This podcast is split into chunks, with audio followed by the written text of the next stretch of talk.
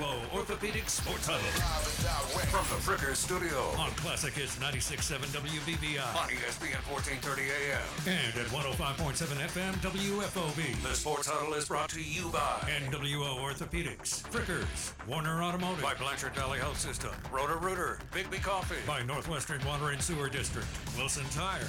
Grit by MJ Brown Construction Company, Premier Bank, Campus Poly by Financial Design Insurance Agency, Snyder's Flooring Outlet, Ohio Automotive Supply, Seneca Millwork, Five Star Maintenance, and by the Roppe Corporation. And now, Let's go to Lance and Matt, coming to you live from the Fricker Studio for the NWO Orthopedics Sports Huddle. Welcome on into this edition of the NWO Orthopedics Sports Huddle here from the Frickers Studios on ESPN 1430 AM, 105.7 FM, WFOB. Lance Morris Matt Common here with you this Wednesday night. Thank you for making us a part of your Wednesday night for this edition of the show. We have an absolutely jam packed show for everyone out there. We'll, of course, get our Ohio State football fix. We'll talk with Kevin Harrish, writer from Meet at Midfield, along with the comeback and awful announcing the Buckeyes got the win last week against Maryland. They'll take on Purdue this weekend. It's state golf tournament week. We'll catch up with Hopewell Loudon girls golf coach Joe Cline, along with Van Buren girls golf coach Rhonda Nye.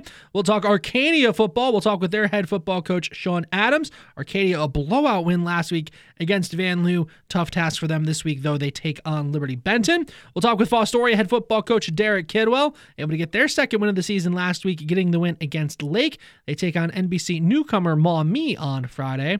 And we'll talk with Findlay High School's head football coach Stefan Adams. Trojans got back in the win column themselves, getting the win last week against Perrysburg. They face another tough opponent this Friday when they take on Whitmer. We may not be physically at the Frickers in Findlay, but stop in for their daily specials tonight and get their sirloin steak dinner and their chicken chunks will be their meal on Thursday. Kids eat free all day, every day at Frickers. Pick up from the carryout window. Dine in, get delivery through DoorDash. Those daily specials are all, though, dine in only. Download the Frickers app, find them online at frickers.com. With that, we'll go and step aside for a quick timeout. When we come back, we'll talk with Kevin Harrish from Meet at Midfield, along with the comeback and awful announcing. You're on the NWO Orthopedics Sports Huddle from the Frickers Studios. At Blanchard Valley Health System, we're looking for individuals to join our family of professionals. We require compassion, dedication, and the desire to make a difference in a fast paced healthcare environment.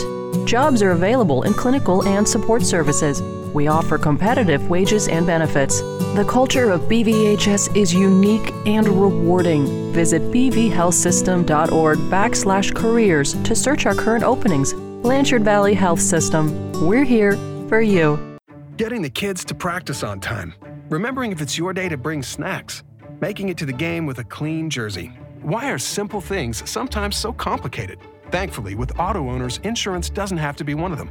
Auto Owners works with independent agents who answer when you call, so you can worry about more important things, like whether your kid is going to run toward first or third base. That's simple human sense. Ask Financial Design Insurance Agency in New Riegel if auto owners make sense for you. Welcome back on into this edition of the NWO Orthopedics Sports Huddle from the Fricker Studios on ESPN 1430 AM 105.7 FM WFOB. Lance Morris, Matt Common here with you until 730. The Ohio State Buckeyes got the win against Maryland over the weekend. This Saturday they take on Purdue. You can hear Buckeye football all season long on WFOB. We're now pleased to be joined by Kevin Harrish, writer from Meet at Midfield, along with the comeback and awful announcing. And Kevin, the Buckeyes got the win over Maryland offense certainly uh, certainly started a little slow before they were able to get themselves going. What were your big takeaways from last week's game? Yeah, man, I I don't know. That was definitely one of those the final score does not match what the game was sort of games. I think that might have been one of the most um frustrating 20 point wins I think Ohio State fans will ever see um from from an Ohio State team. Um you know, I I think uh, starting slow is a little bit of an understatement. Um, you know, it just everything kind of seemed to be working against Ohio State at, at the beginning of the game. Um, they really never did get the running game going. Uh, the passing game came alive, obviously, a little later in the game, and Kyle McCord ended up with some pretty good stats. But I mean, that was certainly not what you wanted to see from pretty much any aspect of the game. Um, towards the beginning at least you know giving up an early touchdown looking completely disjointed on offense and then having a atrocious fake punt to to cap it all off. But uh obviously, you know, uh looking around the country and seeing other teams struggle and stuff like that, like it's um you know, always good for Ohio State to end up with a 20 point win in a game that they essentially did not play very well. So, uh, Kevin, I mean, I'm just going to kind of call it as it is. My, my panic meter is at about 15 and a half out of 10 right now with this Ohio State squad. So, I, I, I'm curious your thoughts as to why we shouldn't panic. Part part of it for me as well, where I'm kind of like, okay, my panic meter's through the roof, but I feel kind of better about it. Correct me if I'm wrong, or if you feel otherwise.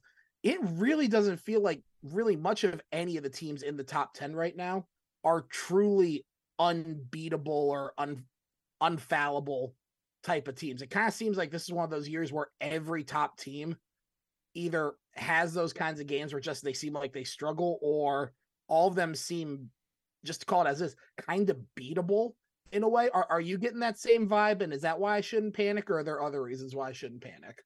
Yeah, I, you know, I think that's fair. Um, I think unfortunately for Ohio State, probably I think the best team in the country is Michigan. I think they have looked like the best team in the country, especially the past few weeks. They've just been dominant and frankly the final scores of those games which are very lopsided don't even represent how much they've dominated those games. So um that's kind of the bad news is like if if I had to pick one dominant team in college football, it's like the one team that they have to go through at the end of the year and um, the team that they uh, really want to get a win over after they've you know lost back to back years. So that's the bad news. But largely, you're right. Is that like there really isn't like last year there was the dominant Georgia throughout the entire season. Um, there's no Georgias or Alabamas or everybody seems to be having kind of those stinker games. Um, even Michigan, like they had a not so great game against Bowling Green, and they've played a very easy schedule up to this point. So it's not like they've been super tested. They've been very dominant in the games that they've played. But yeah, you're right. Like if if there's any reason to feel um the opposite of dread, like a little bit of optimism for for Ohio State, it's that um, you know, that no team has really gone out and taken care of business every single week and looked unbeatable and dominant or anything like that. So um, there is time to improve, I guess. I'm just not sure how they're going to do it, especially in the running game, because man, that was that was brutal on on uh, Saturday. They just could not. The offensive line, I I we talked about it against Indiana. I don't know if I have ever seen a offensive line this bad at Ohio State. Um, and you know, and the the pass the pass blocking is fine. Like I I think that's that's the thing um that that most people kind of don't maybe don't realize or don't know how to evaluate, I guess, and like, that's nobody's fault. But um if, if an offensive line isn't giving up sacks, like people think that a lot of times the offensive line is fine, but the the run game being off had nothing to do with TreVeyon Henderson uh, not being in the game. Absolutely nothing. And it had everything to do with not a single offensive lineman getting to the second level consistently. And that left essentially two unblocked linebackers that could make a play almost every time they tried to run the ball. So I'm not sure what they can do um, schematically to fix that if your guys just aren't getting to the second level and like simply don't seem capable of run blocking. I I don't like that's the concerning part is I don't know if there is a fix to that besides just like simply not running the ball, which also really isn't a viable option. So it is it is not a great situation that Ohio State's running into, especially when they're going to have to go play um, Penn State and Michigan, who are obviously far better run defenses than uh, they faced against Maryland this week.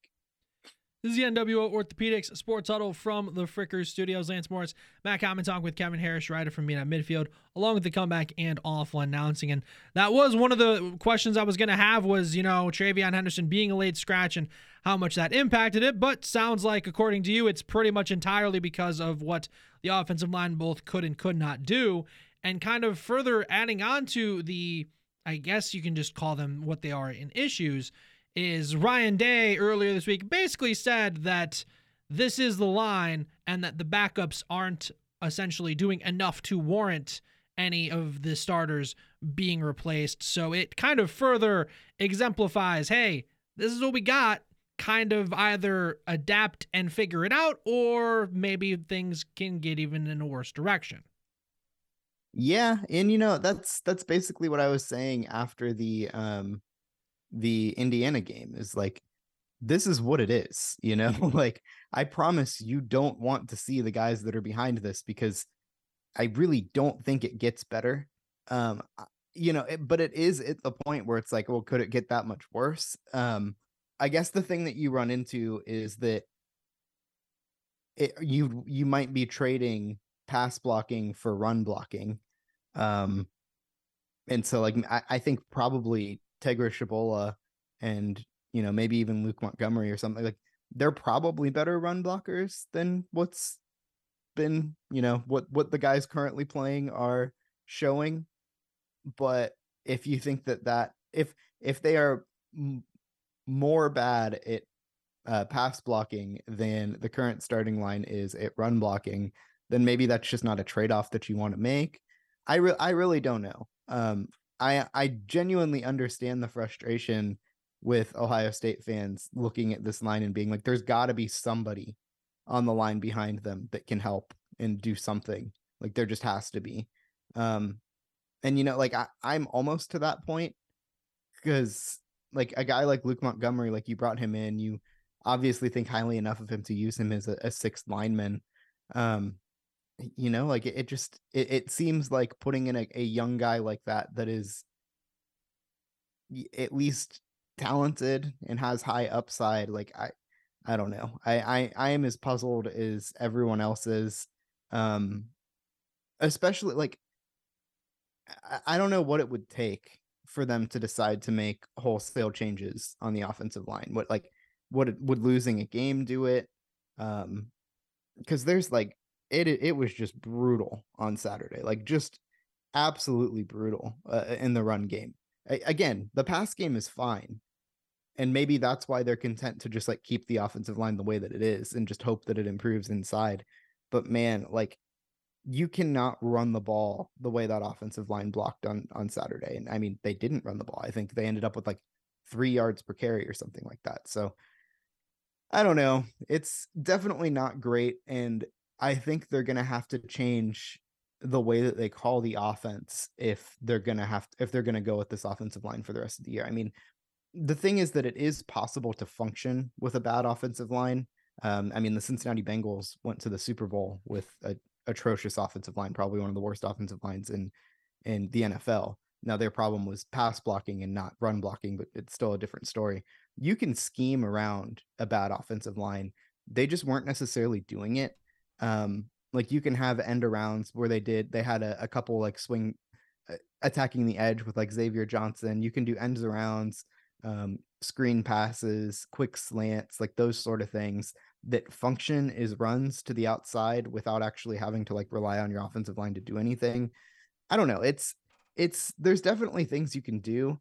Um, but at the same time, like I I feel like it was also the line was uncharacteristically bad on Saturday. Like it, it it's been not great, but that was like almost each individual player decided to play their worst game of the season at the same time last week. So maybe they're just banking on that not happening again. I really don't know, but um yeah, I think I, I I'm not sure we're going to see wholesale changes unless maybe Ohio State loses a game or two. Like I think that's what it would take for you to actually make wholesale changes on the offensive line this year and looking at the phrase wholesale changes, I, I, feel this may be time to address the elephant in the room between a combination of very, very subject play calling, a little bit of hemming and hawing back and forth between the quarterbacks at the start of this year, issues winning big time games outside that Notre Dame game so far this season. Now just to call it as it is, abject stubbornness about what seems to be a suspect offensive line. Are we starting to hit the point where we need to have some serious questions about Ryan Day and his decision making with this going forward because Purdue this this weekend, yeah, it's all fine and good, but you kind of hit the gauntlet of the schedule coming up after that, and it's it, it seems like some of the bad traits from Ryan Day are becoming more habit as opposed to just bad traits. What what's your thoughts on that? Yeah, you know, I I think the I I don't I think there's there's a mix here and nobody really wants to like ride the middle here. There's always the people who are saying like Ryan Day needs to be fired immediately and um you know, oh, look at his all-time record. He's like 50 and 6 or whatever his record is. Um you know, he's he's done great. He's made the college football playoff whatever. Like I think there's it's fair to criticize what he's done and what he's accomplished or failed to accomplish when he's been head coach at Ohio State. Um, his record against top five opponents is atrocious considering how much talent that he has. Um, I I just you know there's just there's there's a legitimate criticism of Ryan Day without saying like this guy needs to be fired on the spot. I think the strongest criticism of Ryan Day is that he just simply does not adapt um, fast enough. You know, I, I think uh, you can go back to having Kerry Combs on the staff for two years when it was very clear after like three games that he could not coordinate a defense. Um, you know, I I think the essentially a stubbornness to keep Greg Studrawa on staff when it was very clear that he wasn't recruiting at a high level for like three years. Um, you know, even I mean, this is a this is a different conversation, but even just like there's clearly a disconnect between Larry Johnson on the defensive line and uh, Jim Knowles and how he wants to run his defensive scheme. And he's just kind of allowing that to exist. So it feels like Ryan Day doesn't really want to proactively address problems, and he's just going to address problems when it becomes a severe problem. And that's just not really how you can function at Ohio State. And I think like that is the strongest criticism criticism of Ryan Day that I would have. And I think that compounds into all of the other things. Um, so I, I think it's it's a lot of compounding issues. I think it's fair to criticize criticize him for that without necessarily saying like he needs to be fired on the spot or anything like that. But like this this is on him, you know? It is the offensive line is on him for not addressing a bad recruiter and player developer uh, on the offensive line for, you know, far too long, you know. He did to his credit fire Greg Studrawa and replace him with Justin Frye, but that was way too late. you know, you, you, can see what the offensive line is spitting out right now. Um, and even even just like in terms of giving the offense away to somebody or allowing other input in the offense, like I watched a lot of Justin Frye at UCLA. Uh, I think he's a great coach. He ran their offense along with Chip Kelly there for a while. Um, and like you can see his influence in the Chip Kelly offense you don't really see his influence at Ohio State. Like you don't see the way that he uses tight ends in the running game or in the passing game and stuff. Like you don't really necessarily see his fingerprint on what Ohio State is doing. And so that makes it even hard to criticize Justin Frye, the offensive line coach, for what's going on because it's like I I don't even know how much, you know, autonomy he has to make decisions and stuff like that. So it's it's at the end of the day, it really does. Yeah, it comes back to the head coach when all of these problems are compounding at once. And it's tough to say that when this guy has won, you know, 93% of his games or whatever it is, and um, is always has Ohio State as a playoff contender. Um, but on some level, like until you win against the teams that you're supposed to be winning and competing against, like you haven't really earned the benefit of the doubt. And so I don't know, like if if he comes out and beats Penn State and beats Michigan and you know has a strong showing in the playoff or whatever, like yeah, then that that's great. And I think he's, you know, earned that off of his back. But I think the reality of the situation is that right now there's not a lot of optimism based on that performance against Maryland. That's like, is this a team that can compete with Michigan? It didn't really look like it against Maryland. So I don't know. It's it's you don't want to like it's you can't really prematurely criticize him because he could very much go out and just like beat Penn State, beat Michigan, whatever. But at the same time, like Ohio State plays like two losable games a year.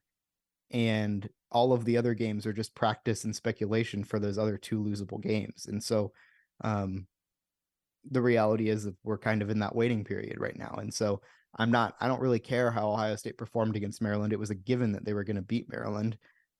I care about that performance relative to how it looks against Penn State or Michigan.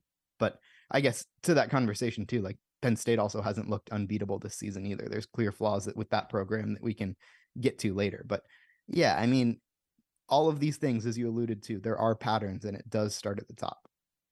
Talk with Kevin Harrish, rider from Meet Midfield, along with the comeback and awful announcing here on the NWO Orthopedics Sports Huddle from the Fricker Studios, ESPN 1430 AM, 105.7 FM, WFOB. Let's ignore the the game this weekend for all intents and purposes. They're going to beat up on Purdue. We don't really need to go into that. Let's stick right here with the talk about Ryan Day. For me, as a fan, I basically remember three coaches Jim Tressel, Urban Meyer, and now Ryan Day. Yes, Luke Fickell was in the middle. You didn't really have a chance. But one of those things is not like the other, just in terms of if you just want to talk titles, you can just talk titles because Tressel and Urban each did win a title. Ryan Day hasn't done that yet. Not to say he can't, but you can look at Tressel and you can look at Urban. They had their flaws. We are very well aware of their flaws. And Ryan Day has his flaws, as we've just been outlining. But you can also say, look at how awesome the offense has been by and large throughout since Ryan Day took over, even as OC, leading into him being head coach. So the question after my preamble, Kevin, is where does the leash get shorter? Is it if you lose to Penn State and Michigan this year? Is it something to kind of monitor as you get the USC and Oregon's and all them into the Big Ten as well? Kind of where does that leash go from he has a very long leash to, ooh, it's starting to get a little shorter?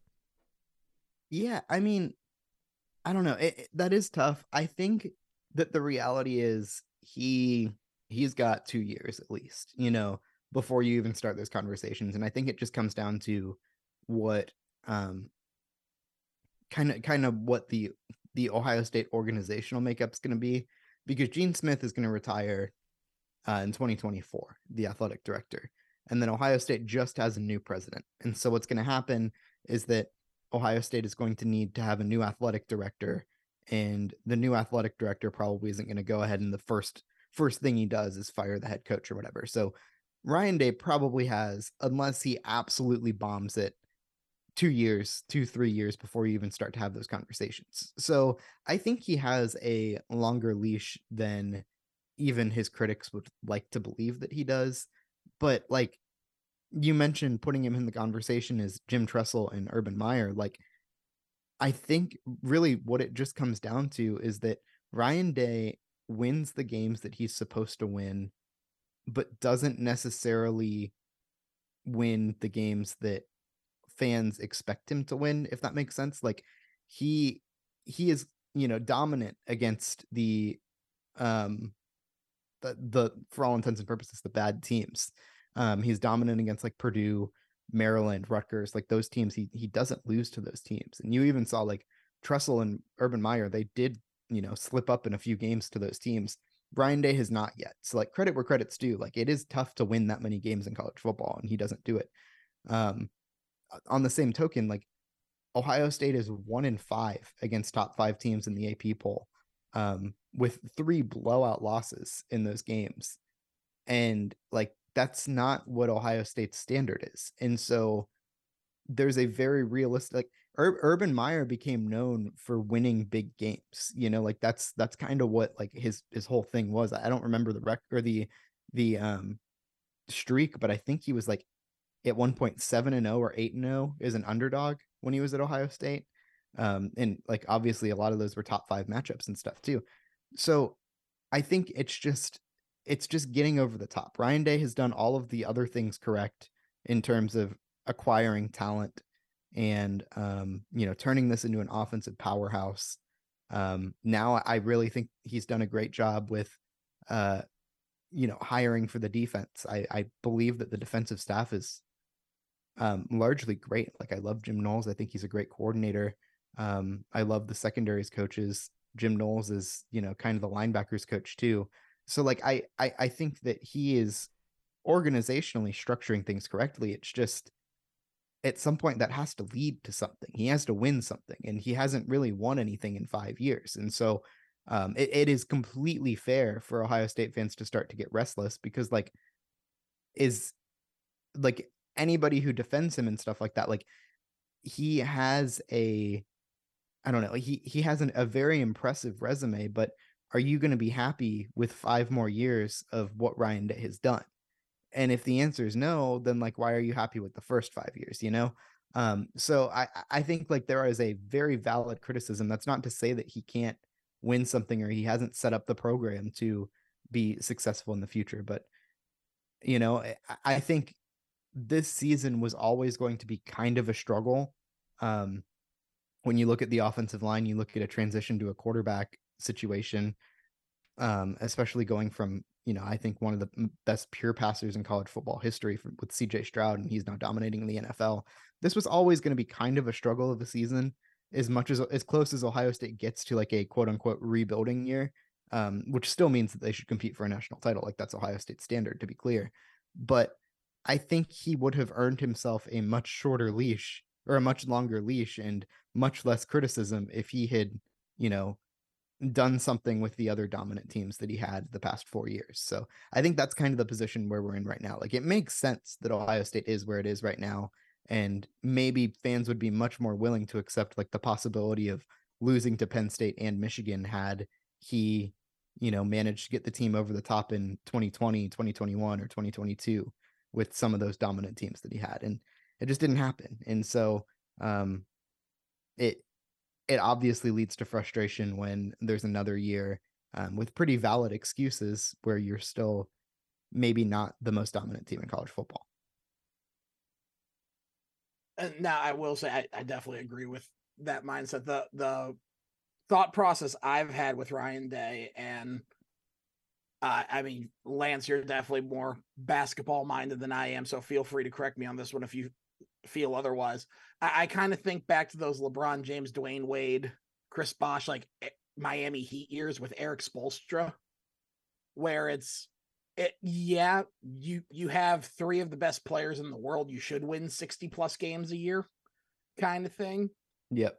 But then yeah, you're losing then you're losing those big games. And I mean, to to Spoelstra's credit, he's kept his job and he's actually developed as a coach as it's gone on. But by the same token, Miami didn't really come back until they got like guys like Jimmy Butler and Kyle. It's I I guess my question would be at this stage: Is it fair to say that what we're seeing with Ryan Day is that he may just be in fact a good babysitter kind of thing, as opposed to actually being able to be the kind of coach that can finish things out? Because let's just call it as is. In his time there, he's been hand hand fed, gift wrapped Justin Fields, CJ Stroud, I mean, Kyle McCord, yeah, not so far it seems like the jury might still be out on him a little bit as well as Devin Brown. You've also had Chris Olave, Garrett Wilson. You just have a laundry list of not just very good talent, but like the premier talent in the country. So is is it is it fair to say for fans? Yes, he says perfectly acceptable to be kind of restless or getting anxious about it is it fair to say, hey, give him a chance because look how it works out with other people? Or is it like, no, you've had a Ferrari and you're driving it like it's a Chevy Malibu? That's what we we we kind we kind of need to start addressing the fact that we think you don't know how to drive the car that you actually have. Kind of situation. It is, it is a very fair criticism. Like it it is very fair. I you know, like I you have to give Ryan Day credit. I I I genuinely think Ryan Day is a great offensive coach. I think he is a brilliant offensive mind. I loved the way that he ran Ohio State's offense when he was Ohio State's offensive coordinator.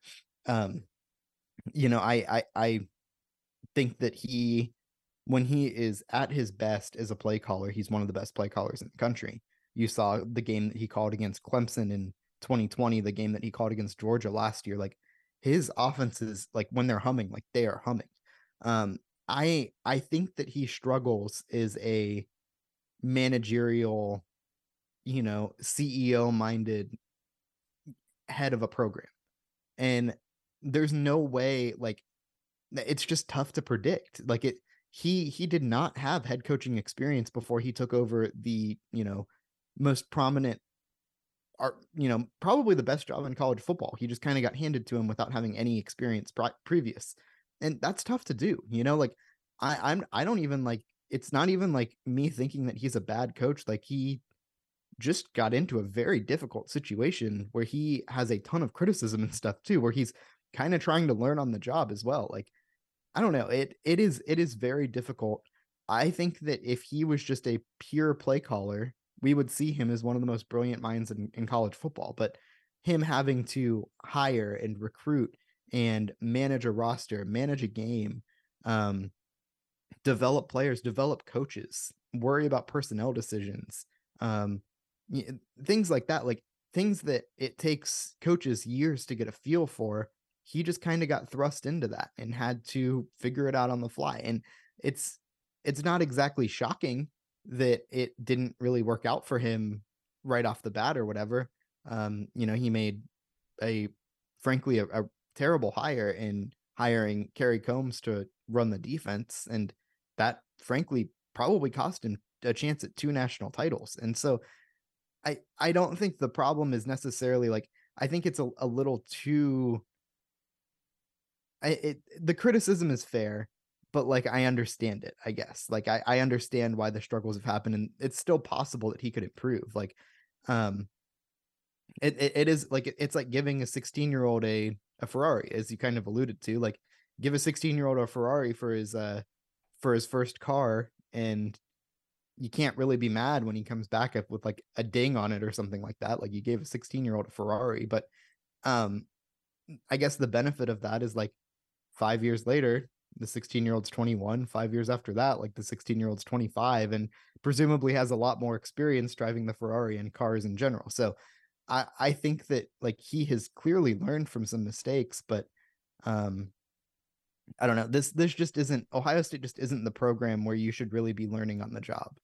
And I think that's kind of the frustration that fans have is not necessarily that Ryan Day can't be a great coach or isn't turning into a great coach, but it's just like it feels like wasted opportunities the past 4 years when Ohio State has had great teams but has been hampered by you know one or two managerial coaching decisions that um hamstrung the team for an entire season. Like I don't know. They uh, several things are just very head scratching. Like another one is that he employs Parker Fleming to run a special teams that has underperformed for two years. Uh, really has been frankly very bad spe- at special teams the past two years.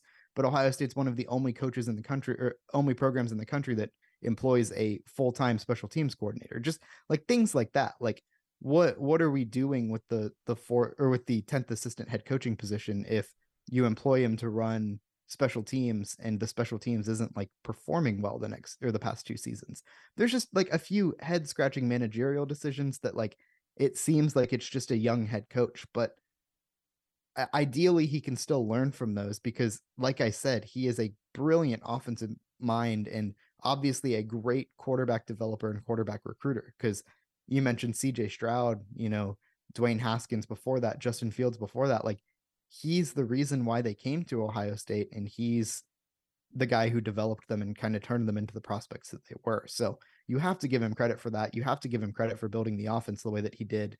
But like that doesn't take away from some of the head scratching managerial decisions that he makes.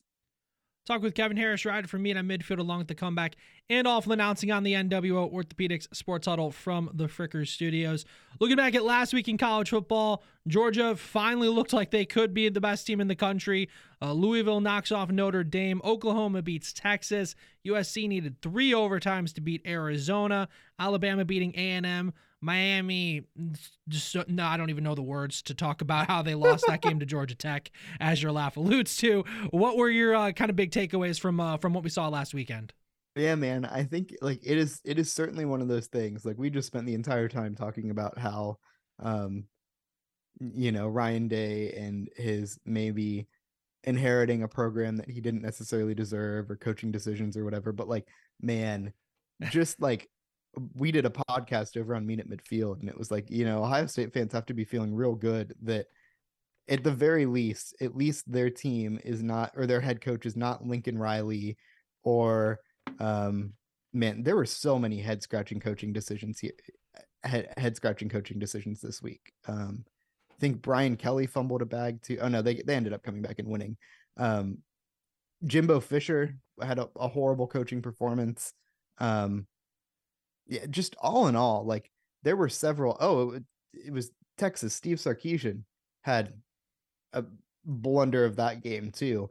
All in all, like for Ohio State to be where they are, sitting back and watching um, Texas implode the way that they did, Miami have a colossal, colossal blunder in game management at the end of that game, and then um, USC almost lose to Arizona.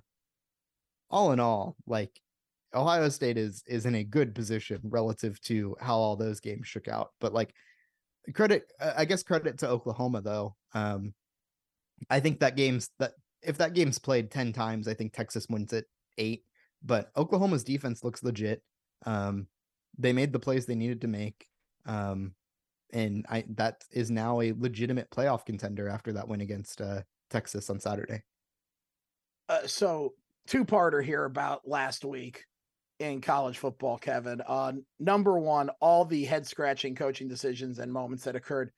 Doesn't that just make you appreciate the glory that is Coastal Carolina all the more, winning their game against Appalachian State in such thrilling fashion? And number two, I, I'd, I'd feel like I'm not doing my job if I did not ask you, as a fan of college football, how did Mario Cristobal get allowed back in the locker room after that for Miami? Like, how? How? The, the funniest part is I don't think this is the first time he did that. I think it's it he did, um, some, he did something like that at Oregon too. Yeah. Yeah, he, he he did it at Oregon too. And so like you'd think that he would learn from that, but I guess not. Another funny thing is that it's there've recently been photos and separate angles of the um the like fumble basically revealing that like it wasn't it wasn't it wasn't a fumble. Like they they should have they should have had the ball still. But like that actually just makes it more hilarious because like you can't say like oh we actually like what what are you doing here? Like you're you're to like say that we deserve to win after that just atrocious game management. Like it shouldn't have even been close. It, the guy's knee should have been on the ground in the backfield, you know? like I don't know. It's it it just makes it funnier that they blew the game like that cuz like even still, like it took a miracle for for um Georgia Tech to still win that game, even with the fumble. So, oh man, like it that was that was just horrific. Like, I mean, I'm just I I guess another quick one for that. Just again, because we mentioned Cristobal Pride, we we all think it could be a Mandela effect, but we all think he did that in Oregon as well. But ha, have have you ever seen a coach like their brain literally hit the reset button at the most pivotal point of a game like that in, in recent memory. I I genuinely can't. It's yeah. Two weeks ago, when Marcus Freeman had to let ten guys on the field for back to back plays in the most pivotal part of the game, like I, I don't I don't understand. Like it happens. I, it it's mind blowing, and I think like like that's like credit to Ryan Day. He is not like I say he was not prepared to be a head coach or like was not groomed to be a head coach, but credit to him. He has not made a like straight up boneheaded knock on wood mistake like that that has cost him a game. Um but man like this has just been a a bad year for coaches just making horrific mistakes that cost their team the game. Like i i think it's just one of those things where um even even like arizona versus usc I, I doubt that many people stayed up to watch that game at like two in the morning.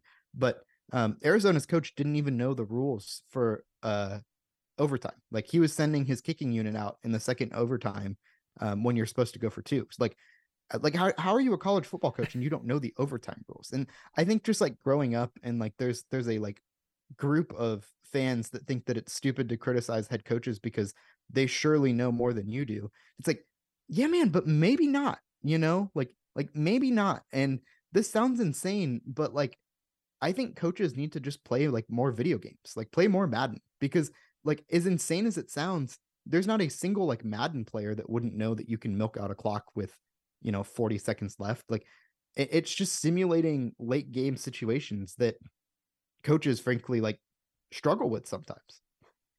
That's what we got since we're running out of time. Of course, this weekend you got Oregon, Washington top 10 game. Also got USC, Notre Dame, and Miami, North Carolina. What are you looking forward to seeing?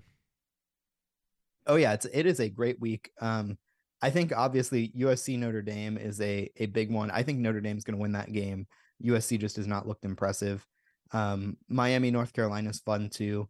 Uh, pro- but again, the game of the week is Oregon versus Washington. Um, I think those are the two premier teams in the Pac-12, um, and really, the winner of that game probably is the leader in terms of maybe a Pac-12 team slipping into the college football playoff. I think it's kind of a um, concerning situation that the Pac-12 has with how difficult some of these schedules are. But if a Pac-12 team is going to make the playoff, it's going to be Oregon or Washington, and so um, I think this is kind of one of those like eliminator games for the Pac-12 here. This has been Meet at Midfield Rider along with the comeback and off announcing Kevin Harrish. Kevin, thank you once again for taking the time to talk with us. We'll catch up next week. Yeah, sounds good. Thanks, guys. With that, we'll step aside for a quick timeout. When we come back. We'll talk with Joe Cline, Hopewell Loudon Girls Golf Coach here on the NWO Orthopedics Sports Huddle from the Fricker Studios. Due to substantial growth at Morgan Advanced Materials, we're hiring and want you to join our team. If you're looking for a competitive starting wage, Morgan Advanced Materials has production operator positions starting at 1976 an hour with the potential of up to 23.91 an hour. Join our team at Morgan Advanced Materials located in Fostoria. Call us at 419-360-9751 or head to morganadvancedmaterials.com to launch a career that strives to make this world a better place. Seneca Millwork is now hiring. They have a starting pay of $18.04 an hour with a raise to $18.31 after 90 days with a shift differential of 25 cents an hour for the third shift. Seneca Millwork offers medical, vision, dental, life insurance, and a 401k contribution. Apply online at SenecaMillwork.com or apply online through Indeed. Come work at Seneca Millwork, located at 300 Court Place in Fostoria. Seneca Millwork, part of the Roppe Holding Company family. Welcome back on into this edition of the NWO Orthopedics Sports Huddle here from the Fricker Studios on ESPN 1430 AM 105.7 FM WFOB. Lance Morris, Matt Common here with you until 7:30. This weekend, the Hopewell Loudon girls golf team will be competing in the state golf tournament for the second consecutive season, and we are now pleased to be joined by Hopewell Loudon head girls golf coach Joe Cline here in the Frickers Studios with us tonight. Coach, how you doing? I'm doing great. Another great season. I'm looking forward to this Thursday, Friday, Saturday down in Columbus. So for you, what is kind of your overall golf background? How far do you go back with the sport, and you know all uh, all that good stuff? So I uh, grew up on the golf course playing. Um, was more of a baseball kid growing up, but played golf in the fall sports season there, and um, just kind of been around it my whole life. So just naturally, my kids kind of gravitated towards it. Um, some of their friends started to be interested in it, and so, you know, I've played some competitive golf in my past and kind of been able to take that and apply that to um, to our team and, and had some success. And so, second season advancing to states, what what kind of is the key? What are kind of the big things you can attribute to being able to now go to Columbus now your second straight year? So a lot of it, you know, as coaches, you always want your kids to work and put in the work and the time, right? And, and golf is one of those sports where the opportunities aren't always there, but we do have a great organization in Findlay, the Findlay Area Golf Association. Um, most of our kids do participate in that. I push our kids every spring. We have a meeting to try and get kids to, to go and sign up for that, uh, play their tournaments. They do a couple tournaments a week for them through the summer. Um, and it's just reps, right? So those kids, and you'll see like some of the area schools, you know, Van Buren, Hopewell Loudon, um, Arcadia, you know, these kids, even girls and boys teams that have success most of those kids are playing in those Findlay tournaments through the summer, right? So a lot of these kids know each other.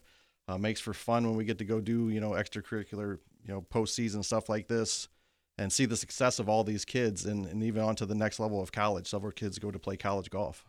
Talk with Hopewell Loudon head girls golf coach Joe Cline here on the NWO Orthopedics Sports Huddle. So for the off season, how how different is the golf off season compared to you know the regular sports? Because I mean, obviously there's you know the winter where unless you have you know the indoor golf facilities or if you're making some of these big trips you don't have the access to play during the winter. So kind of what is the off season like in terms of how much you actually get to play versus you know conditioning workouts all things of that nature? So the good thing you know with golf now is is you'll see a lot of indoor simulators coming around now right? So kids do have more access to it than we used to Um, we're fortunate to have some facilities here locally that we can use and the kids can continue to play. But you know, you also as a coach, you want kids to go and be you know multi-sport athletes, right? So they need a little bit of a break. You know, that winter time is sometimes you know give them some of that downtime, kind of pick it up maybe February, March. Um, but you do have kids that go year round. You know, my kids, we have a coach down in Mansfield that we work with, and um, we'll go down there. You know, once a month maybe, just to keep us going through the winter, just to work on some stuff. And that's when you got to make your big changes because golf is golf's unique. You know, we start practice, you know, August 1st typically, and our first matches can be August 4th, August 5th in that first week, right? So you show up, you go qualify. There's no real coaching at that point because the season is so front loaded that we go right into it. We're right into matches, we're right into 18 hole events, and you really have to have been playing all summer and making sure that you have you know preparation to come in. You know the kids that that do that, you know they come in there a step ahead, and we can kind of pick up and where they've left off and just move on. So um, that's kind of the difference that I see. But again, you know there there is a lot available now with um, the indoor simulators and stuff for kids to do through the winter and and work more so than there used to be you know 10 years ago.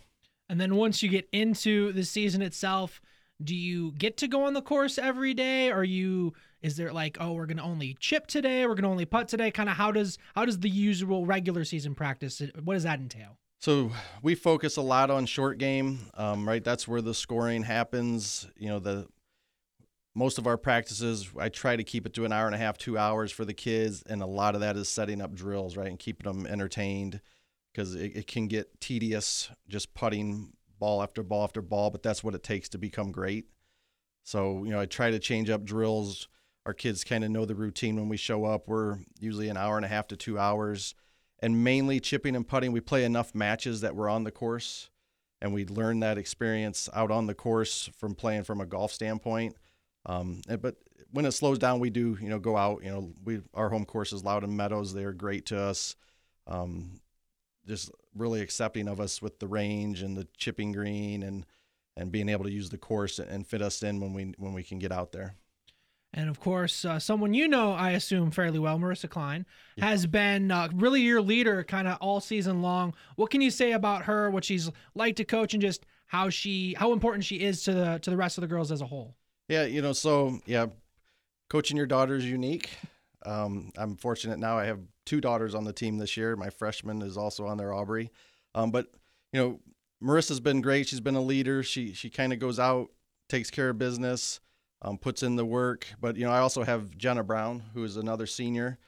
Both of them have played golf since probably they were seven or eight years old. A lot of golf together, and you know they've continued to work and push each other.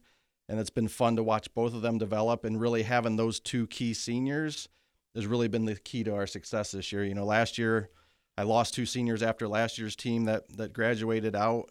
Um, had two freshmen come in and immediately step in. Um, both of them both of them played in the summer there at FAGA, and you know, but having those two senior leaders, you know, it's fun to watch them take the kids to the side when they're out on the course.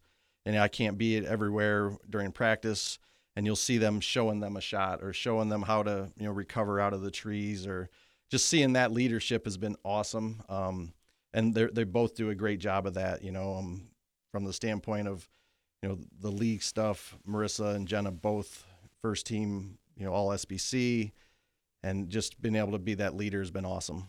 So basically, it sounds like you have a couple extra coaches on the, out there when you aren't able to be everywhere all at once. Yes, yes, and it comes in handy and is very, uh, it, you know, it shows our freshmen have really stepped up this year and you know, and provided for us because we, we have to use four scores. So one of those two freshmen has had to put up a score every time, and it's worked out that they've done that.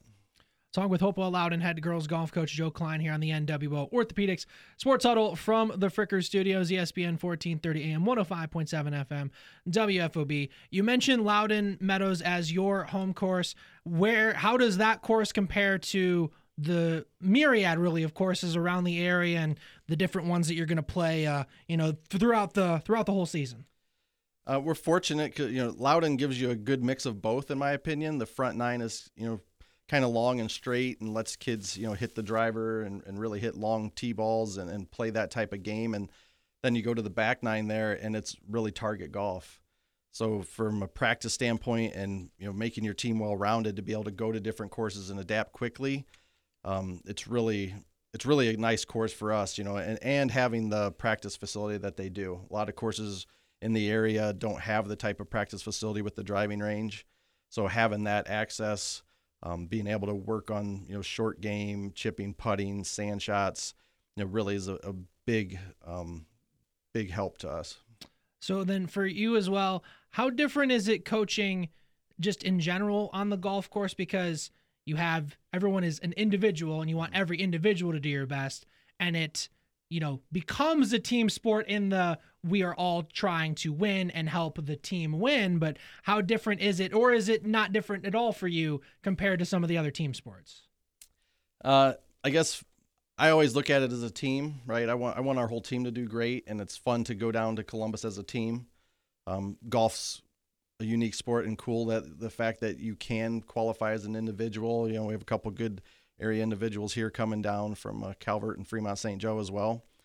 So kind of unique. Um, but my focus typically is on, you know, who can I benefit? How can I benefit our team? Right? Who needs me? And, and sometimes, you know, me being around them puts a little extra pressure on them. And sometimes over coaching becomes a problem that I, I tend to try and be aware of and you know sometimes you just have to let them let them go and swing it out and work it out right? And um, me in their ear telling them to do stuff isn't always the best scenario. Uh, i can tell you that. I, have learned that over the the five years i've been doing this. Um, but um, yeah so I, I'm, I'm always kind of looking at the team team aspect. And from an individual standpoint who needs my help on the course? Maybe helping look at a shot or something like that. And then was there obviously you guys made it to states last year as well but throughout this year, was there a special moment or a certain match where you're like, okay, I don't know if we're for sure going to get to Columbus, but after seeing what I saw today, I certainly like our chances. Yeah. And coming off last year, I knew I had, you know, Rissy and Jenna were juniors coming in their senior year, right? So I knew I had two really good players to, to build off of. And, and those two scores in, in high school golf is, is huge for, for you. Um, so I knew those freshmen, trying to, to work with them, seeing what I had coming in. I knew I had two juniors coming back, well, two sophomores that would, were juniors this year that I had spent, you know, a couple years again, really focusing on them. But you know, early in the season, we play some good events. We play uh, up in um, Huron. We play the Edison event, and they have a lot of D1 schools. And last year, you know, we finished. I don't remember the exact number, fifth or sixth but up towards the top, and, and I think the top D2 school that was there because they have a lot of D1 schools at that event. And again, this year we you know, we were in that event and we finished very similar. You know, we us and Edison, who also made it to state out of our league, um, we were right there within a couple strokes of each other in the top two D2 schools in that event. So when you see that and you know where you you fall, it kind of gives you some confidence, right? So I I knew that there was a chance, but with golf, you get one chance. You know that that day you get one chance. You don't know how the ball's gonna ball's are gonna bounce. You know, it could hit a tree. It could you could hit a great shot. It could hit a sprinkler head. You know, you, you just don't know. Um, and these kids, you know, try and that's what we focus on a lot, right? Is is you're gonna have bad shots. You don't have to be great every swing and just kind of take it as the ball bounces and go to the next shot. And that's really what we do. I lay out a, I try to take and put a, um, yardage book together for each course, give the kids some instruction so that they know what the targets are, and then just go out and execute it and to the best of their ability. And once that's done, you go in and wait for the scores to add up, and uh, and hopefully, like this year again, you know, we we've made it out and get to go down to Columbus, and it's really an awesome experience down there. They do a great job at Ohio State University hosting us, and uh, really feels you know like a more like a little tour event where you know you have your assigned range times and, and tee times and announcing you as your starters coming off and off the first tees. Um, so just really cool for the kids to get to experience that. As you alluded to, you'll be playing in Columbus in the state tournament uh, this coming week. How much will that help that you were there last year? Is it the same exact course or is it a different different course this time? Nope, same course. So um, the D2 girls is on the gray course. Uh, the boys do switch D2, D3. They flip flop between North Star and the Scarlet course. But for us, you know, it's the same course, right? So yes, we learned a lot last year. That course is it's a nice, it's a fair setup. Um, greens are a little faster than what we're used to, so we'll try to adjust to that. And you know, just really knowing the course layout, knowing what clubs to hit this year a little bit better. And and the more you get on a course, the more familiar you get. You know, you you learn those lines and the course setup for your game. So you know the my three two seniors and a junior, you know, they're going to have a little familiarity with it. Um, the freshmen, though, you know, those will be who I'm spending my time with, trying to focus them a little bit on, you know, what targets to pick. And, and we get a practice round Thursday. Uh, we don't, I won't have them play per se, but we will definitely spend a lot of time around the greens, you know, looking at the greens, chipping, putting, trying to get some familiarity with that, those speeds, um, and just tune that in a little bit and be ready for Friday. And another thing I'm curious about, and it's kind of evolved over the last few years, the scoring and you have the ability don't you have the ability to like basically see every score as it happens and if that's the case how do you i guess balance wanting to look at it all the time and being like okay maybe looking at it isn't going to truly help i'm going to put this away and maybe check it back in you know nine holes or whatever your line of demarcation is what is it like kind of playing that balance yeah so the state has went to an app um, the OHSAA app. We actually have an, a golf app. Uh, it's through the site iWanamaker, and it's been so from a coaching standpoint, it's very you know we we coaches really like it because I'll be honest, I, I keep it up and I kind of watch the updates from the kids, and it kind of helps you know what kid you need to go find. Right, you need to know if they had a had one bad hole, maybe you need to go settle them down a little bit. Um, but from the kids standpoint some of the kids like it some of the kids don't like it because now you know right the kids and, and i've always preached you know don't don't pay attention it's one hole at a time play your best hole the hole to your best ability each time don't worry about the last hole well this app lets them see just how many over par they are the entire right. time and, and they have to log a score at the end of every hole and so some kids that kind of now being our second year, kids are more used to that now and more accustomed to it, so it's not as bad as it, as it originally was. But you could see at first when we went to this app last year, there was some it, it affected some players, and so now you know the kids are a little bit better. But you know from a coaching standpoint, you know we all really like it because of that. Because now with five kids, it's hard to get back and forth and, and know what kid to spend time with. And so now it's like, okay, uh oh, I know this person. I need to go back there and just make sure that their mental state is good. And after that hole, and, and, and get them refocused. And then last one, who all who are your girls that are going to be competing, and uh, when and where are you going to be uh, teeing off later uh, later on this week? So our so Marissa Cline, Jenna Brown, Reagan Miller, Megan Bowes, and Aubrey Cline will be who's competing. Uh, we go off on hole 10 at 950 is our first person off. I believe that will be Aubrey. And uh, we go, you go in reverse order from number five to number one ranked, how they, uh, how you set them up in your lineup. Um, so that that's that's our schedule. Uh, Thursday at one is our practice round, so we'll spend probably five hours out on the course that day, trying to get familiar with it. And unfortunately, the weather isn't looking real great for us this weekend, and, right. and we've actually had you know a, a, great fall season of weather. You know, not much rain, um, really nice temps, and this is going to be our first exposure to cold weather golf, and, and it will affect scores. Um, just trying to you know do some practice this week with some layers on and, and adjust to that. But yep, Friday we go off, and then Saturday tee times are based off of our finish Friday. They reseed you, and uh, you go off your uh, where you stand the, as a team. This has been Hopewell Loudon head girls golf coach Joe Cline. Coach, thank you once again for taking the time to talk with us. Good luck at the state tournament this weekend. Thank you. Appreciate the time. With that, we'll step aside for a quick timeout. When we come back, we'll talk with Van Buren head girls golf coach Rhonda Nye here on the NWO Orthopedics Sports Huddle from. It's cash for cars at Warner Economy Corner in Findlay. Not much has changed with the shortage of good quality used cars, but Warner Economy Corner is looking to buy. At the corner of Blanchard and Blanchard, Warner Economy Corner is paying cash for cars. Bring your vehicle down to the guys at Warner Economy Corner and go home with cash in hand. Warner Economy Corner is buying cars and making deals. Open daily, Monday through Friday. The Northwestern Water and Sewer District now has two watersheds in Fostoria to get pure water at a low price. Watersheds are located off of Plaza Drive on the north end of town, and our newest location near 4th and Finley Streets. If you don't like the taste of well water, try Watershed Water. Just bring your own containers and fill up for a quarter a gallon. Try Watershed Water today. For all locations, go to nwwsd.org.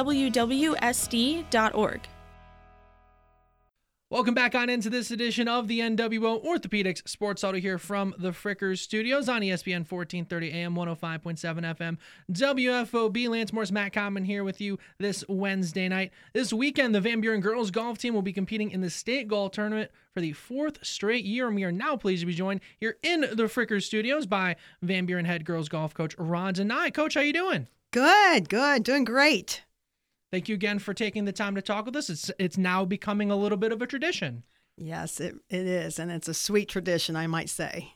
So let's talk about that fourth straight year that you will be qualified and already have qualified for the state tournament. So what's kind of I guess the secret to four straight years making so that the girls that are seniors they've now advanced to states every year of their high school career. So kind of what's the secret sauce that uh, goes into making that happen?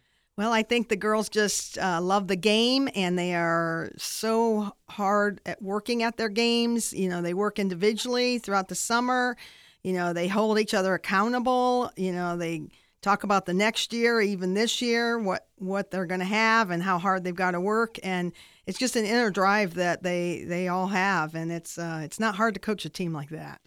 And I remember we talked last year about how you kind of were relieved to get the district title because it was the first one. Right. Well, then you followed it up and did it again. Yes, we did. It was it was it was a really great accomplishment, and I'm really proud of these girls to do this for two years in a row. And also, also along with that, I remember I don't remember how many strokes, but it was a lot of strokes last year. This year, it was not quite as decisive uh, of a win. Obviously, still getting the district title. So was it that much more nerve wracking because?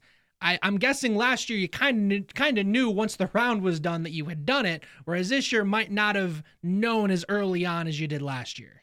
Yes, I mean we we were humble going into it, but I felt I had a good feeling about it. I think the girls were more stressed out and worried about it than I was, but um, uh, Colonel Crawford came in behind us with um, eight strokes behind us. And uh, we had played them earlier in the season in an invite, and they actually beat us. So it was kind of our redemption round to uh, kind of take a second chance at them. So speaking on that, what are the practices like for you, you know, in the off season and then once you get into the regular season, it's just now seemingly starting to get actually cold out. So I imagine that was uh, certainly a help for you throughout the year. Yeah, I mean, playing in a fall season that really mimicked summer was pretty amazing and, and very comfortable. You know, the girls, they tend to like to wear sleeveless uh, shirts, and we ordered a couple of those, and we got our use out of those this this fall for certain. Um, so now we got to layer up and uh, try to just go at this game, you know, the best we can. And um, the secret, I think, is just yeah, they do a lot of summer play you know, a lot of them play in FAGA, which makes them commit to get out there every every week and play with with each other and with opponents. Um, and they just hold each other accountable for that. Yes. Talking with Van Buren head girls golf coach Rhonda Nye here on the NWO Orthopedics Sports Huddle from the Frickers Studios, ESPN 1430 AM 105.7 FM, WFOB. Jocelyn Hunt's been kind of one of your leaders throughout this season. W- what can you say about what she's like to coach and really just the girls as a whole? Okay.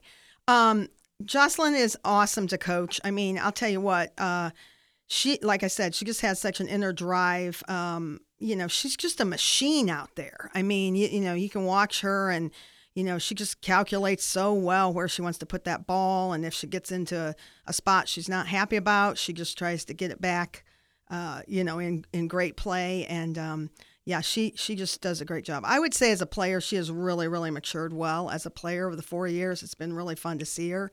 Um, you know, at first, the first couple years, there were lots of tears when you know she didn't hit a great score or hit some bad shots. But I mean, she's really got great composure now. I feel, and you know, is a leader on the team. I can't. Um, I can't slight Maggie Worley. I mean, Maggie also has been a team leader this year. Both of these gals are seniors. Um, Maggie works very, very hard at her game. Uh, she encourages a lot of the other girls to, you know, come on out and play. Um, she's really mentored Addison Ad- Adams, who is sitting at our number three, and I think Addison has really grown um, grown well under Maggie's uh, wing, and uh, also credit to Emily Bishop and Gracie Webster. And you you talked about you know the different courses, different matches throughout the year that help lead into essentially being comfortable and ready, at least for your perspective, maybe not for the girls, for um, getting ready for the district. So, what are some of those courses or competitions you were part of, and how did those kind of shape what was then displayed at the district uh, district matches? Okay.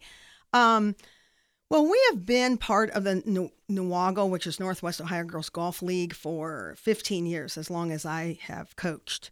Um, last year, there was a lot of league switching where a lot of teams had to uh, sw- change leagues and they had to they were required to play away and home and so there was less freedom in their schedules to pull together a NWOGL um, a, a league so we're kind of an independent uh, in that we don't have any other league. So that was kind of a bummer to lose uh, our our uh, league. It basically dissolved um, and folded.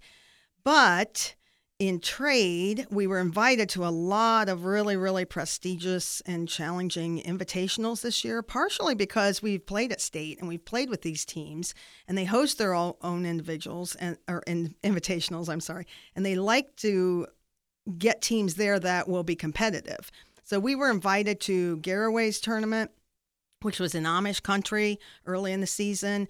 Um, we played with them at state last year, and I think they might have been the state champions, if not runners up. I don't know. Um, we also played with um, Alter, and they invited us to a really, really fabulous um, uh, tournament as well. That was on 9 11. We played with Bishop, Bishop Fenwick, which was down in the Dayton area. So we've really traveled around the state and played in a lot of different areas. I probably know 10 out of these 12 teams coming to state because we've played against them or play, played with them. We play against the course, but we played with them in some of these invitationals. So I think that really helps. Um, you know, strengthen our competitive edge. We know who we're going to be playing with. Um, we've met the girls. You know, it's it's just takes a lot of anxiety out of this the mix when you know what you're who you're facing. And we've talked about this before, but just how different for you, or is it not different at all? The fact that it's an individual game, but you're still coming together as a team. I mean, it's not the same as other sports because it's still, like you said, you against the course essentially. But how do you kind of approach that uh, that part of the coaching? Yeah, I just really, really try to encourage them to think of it as a team and they are not alone out there. You know, they might be one part of it. I, I have an analogy I'm going to give them. I'm going to give them all some really warm gloves because we might need it this weekend. And I'm going to tell them that they are all like a finger on the glove. You know, the, the hand doesn't work well without all the fingers. The team's not going to work well without all the players. And, you know, not to feel they have to do this all on their own. They've got their golf sisters out there backing them up. And we're talking with Van Buren head girls golf coach Rhonda Nye here on the NWO Orthopedics Sports Huddle from the Frickers Studios. Another thing that has uh, came out the last few years is the app that allows you to see all the scores in real time as everything's progressing.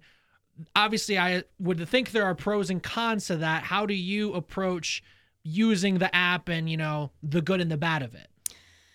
Yeah, that's a hot topic, Lance. uh, well, I don't. I see the pros and cons. Yeah, I think it's a lot for the girls to manage. You know, here all these years we've told them, you know, don't count your scores, just go hole by hole. You know, you can't use your phones, you know, and all this. And then all of a sudden now, now they keep a card. Now they en- get their phones out and have to enter their score on an app. Now they can see their score added up as they go.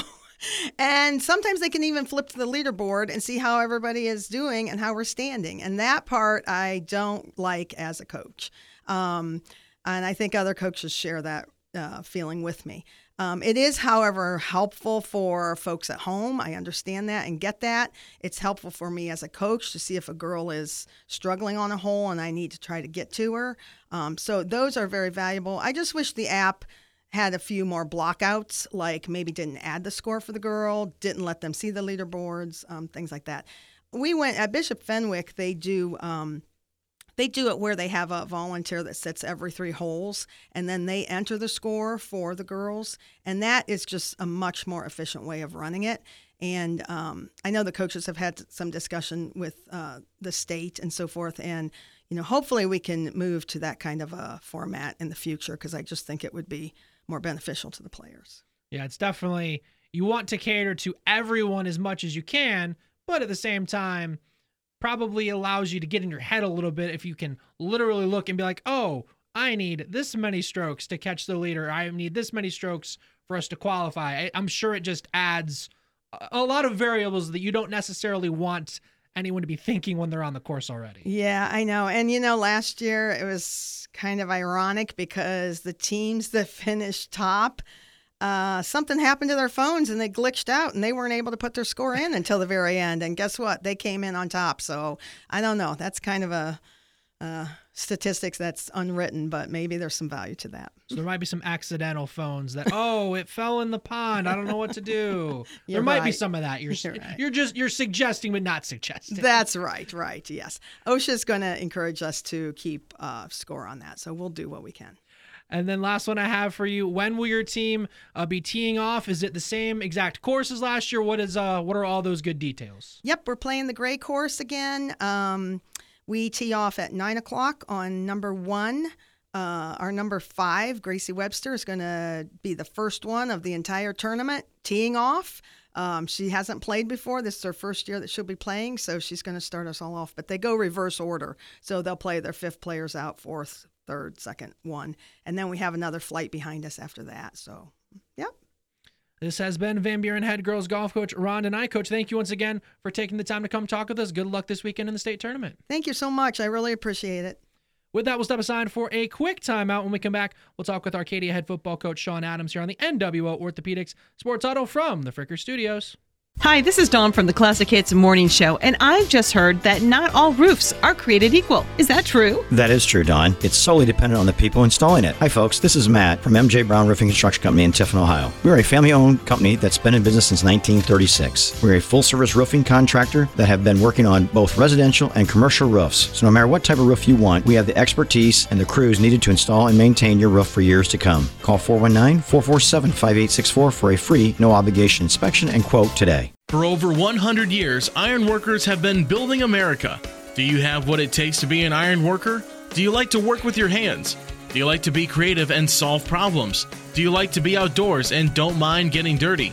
With starting pay of $18 an hour and with medical and retirement benefits, there are ironworker jobs available in Northwest Ohio. To take your career to new heights, call the Ironworkers Local 55 Training Center at 419 382 3080 and build a better future.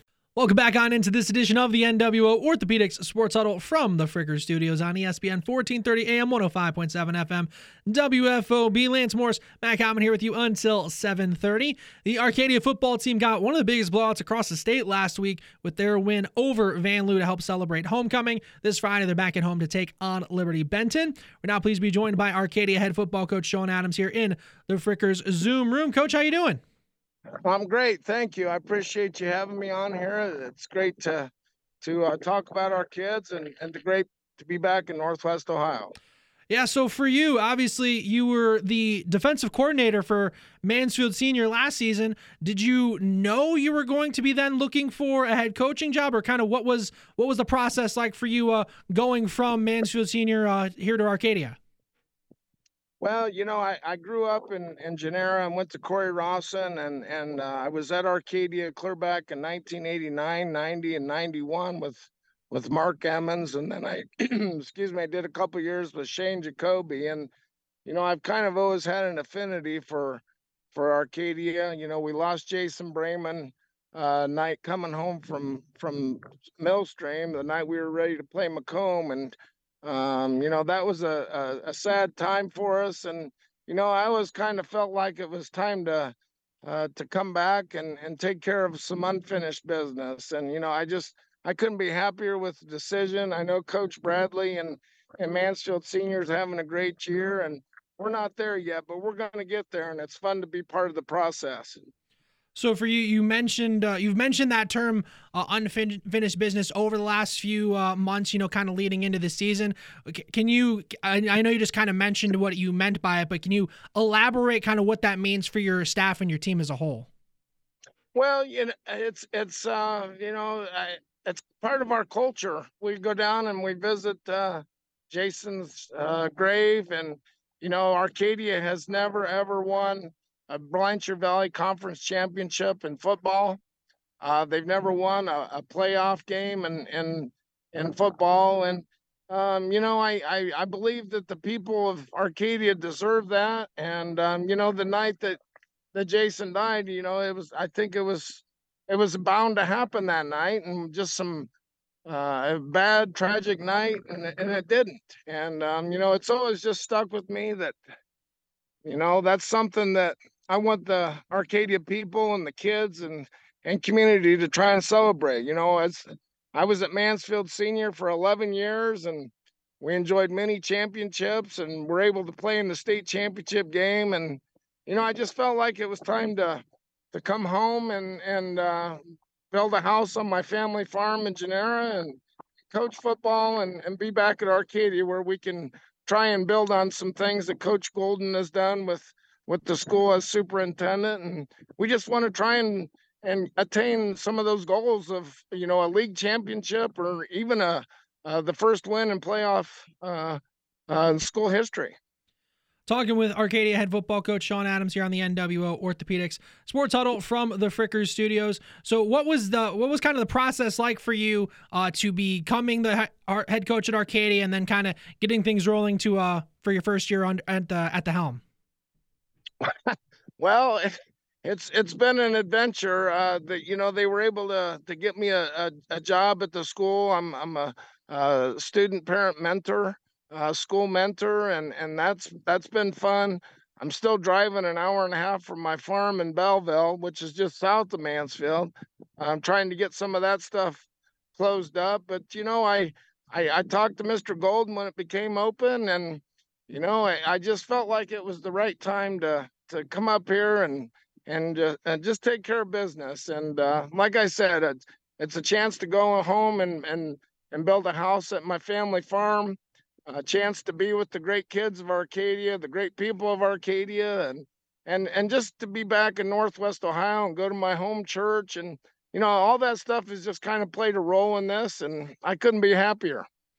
And for you, the interesting uh, non-conference for you guys, uh, Cory-Rawson, Lakota, and also that game against uh, Grandview Heights. Um, what can you tell us kind of about those games uh, this season and maybe some of the matchups you might have uh, moving forward? Well, the Cory-Rawson game, of course, you know, had a little special meaning to me. It's where I graduated from and clear back in 1987. And, you know, I've had great memories there of playing for Coach Spike Berry and and some all the lessons that were taught to me and some of those things that I wanted to pass on to the kids of that I coach and and um, you know so Lakota was was a was a very tough task for us. We went over there and I think we thought we were better than what we were and they put it to us and you know kudos to them. They were a big strong physical bunch and then you know we played a Grandview Heights team out of Columbus which you know I I look back on and once again, the bugaboo for us all year has been a lack of discipline. You know, we we jump off sides or or we don't do our assignment, and and uh, that's something that we're trying to build on is that discipline piece. And I I look at that, and a football game's usually won on four or five plays, and we lost it on four or five plays because we weren't disciplined, and we wish we'd have had that one back. And course, Van Buren back, and and um, you know, but it's a learning process, and uh, we've learned from it. Our kids know what what's expected of them moving forward, even in the off season. And last week, a win basically as big as you can have uh, for Arcadia with the big win against Vanlue. What were some of the uh, big team, big things you saw from your team in uh, getting that win last week? Well, we just we just were ready to play from the get go. You know, the last last few weeks we've we've kind of started slow. You know, Arlington we we we throw a we we give up a, a long run six and before you know we're down 15 to nothing and uh, you know we're just not built to to come back from deficits like that. And being able to start fast last week against Vanlue was was certainly a big plus for us. And um, you know, the kids were ready to play. We talked all week long about doing our our part. Uh, the school was just just amazing last week with all the the school spirit. Uh, Mrs. Connors did a great job of of leading that with the student council and all the activities they had. And we just felt like it was it was our part to take care of our business and and get a win on homecoming homecoming weekend. This is the NWO Orthopedics Sports Huddle from the Frickers Studios, talking with Arcadia head football coach Sean Adams. And you you mentioned you know having a lot of young guys you know across uh, for you across the field on all different spots on the team. What is that? Uh, what has that kind of learning curve been like to try and get some of these young guys uh, up to speed for these Friday nights? Well, there's you know we're up about eleven or twelve guys on the roster as a whole. I think we have about 28 28 players on the on the roster and and I think 23 of them are freshmen and sophomores. And um, you know, it's it's been a real challenge as far as um, you know, we're not as big, we're not as fast, we're not as strong and all those things, but it's kind of been um, fun to kind of mold this bunch because uh, they don't know any different. And um, you know, we we talk about things that um, happen in the off season you know, you win football games in, in January, February, March, April, May, June, all those times you go to seven on sevens and you compete and and you go to lift you go to weightlifting meets and, and and things like that that they've never experienced. And if we're going to be a program those are the things that we're to we're to have to do. And you know they're hungry. Um they want to do that. They they bought in hook, line, and sinker, and they, they just are eager to win and to, and to change the football program at uh, Arcadia High School. So, you know, like I said, I uh, for Sean Adams, it's it's been just fantastic. I couldn't be happier, um, and I'm just happy to be part of this and happy to to see these young kids grow. You know, to watch them uh, play and to play hard and to fight and and uh, all that stuff matters to me, and not only on the football field but in life. And looking ahead to this Friday night, you guys have a tough task taking on Liberty Benton. What are some of the big things uh, for you looking forward uh, to Friday night from them? Well, it's it's uh you know they've got uh, weapons all over the place. You take away one, you got another one, and you take away the run, you got the pass. They got great receivers in the Elkert and great running back and and the other uh, Elkert boy. And by the way, which two of them are their dad played for me at Arcadia uh, okay. uh, way back when, and so um, you know those two. It'll be fun to see him, uh, and, and and it's fun to see his boys. Uh, how how well they play and and uh, how what such great young men they are. But uh, Liberty Benton is you know something that we want to um, emulate, and they're a good program. Coach Arlock does a great job offensively, defensively, special teams. Uh, you know, I, I don't really think that uh, um, we're going to worry about Liberty Benton as much as we are worrying about us and doing our job and doing it to the best of our ability and getting lined up and and at least competing and fighting for four quarters. And what kind of uh, atmosphere are you uh, anticipating with that being your uh, your final home game for the season? Well, you know, all year long we've had a great, great fan base. Uh, they've they've been out there supporting us. Um, you know, I, I, I think I've alluded to this already. The, these people are hungry. Um, Arcadia is hungry uh, for for a football program and for a competitive football program, for one that that wins championships and one that goes to the playoffs and you know that's certainly something that we're gonna we're gonna try and ascertain here but you know the the, the fans have been good the parents have been good um, the student body i just can't say enough about them we got a great marching band and it's just been a fun part to to see the culture shift here this year and then last one I have for you, what would be the message to the fans, the community, uh, anyone out there who either has or hasn't been to an Arcadia football game? What would be kind of the message for you, uh, for them, for this season, for this week, and for kind of the rest of the year as well? Well, I, I think that they, they would be proud of the way that these kids come out and they compete. You know, we we've never had an off season together. Uh, we don't redirect real well as far as the balls, you know, on ball carriers. We don't play the ball real well as far, far as the ball in the air. Uh, we don't block particularly well.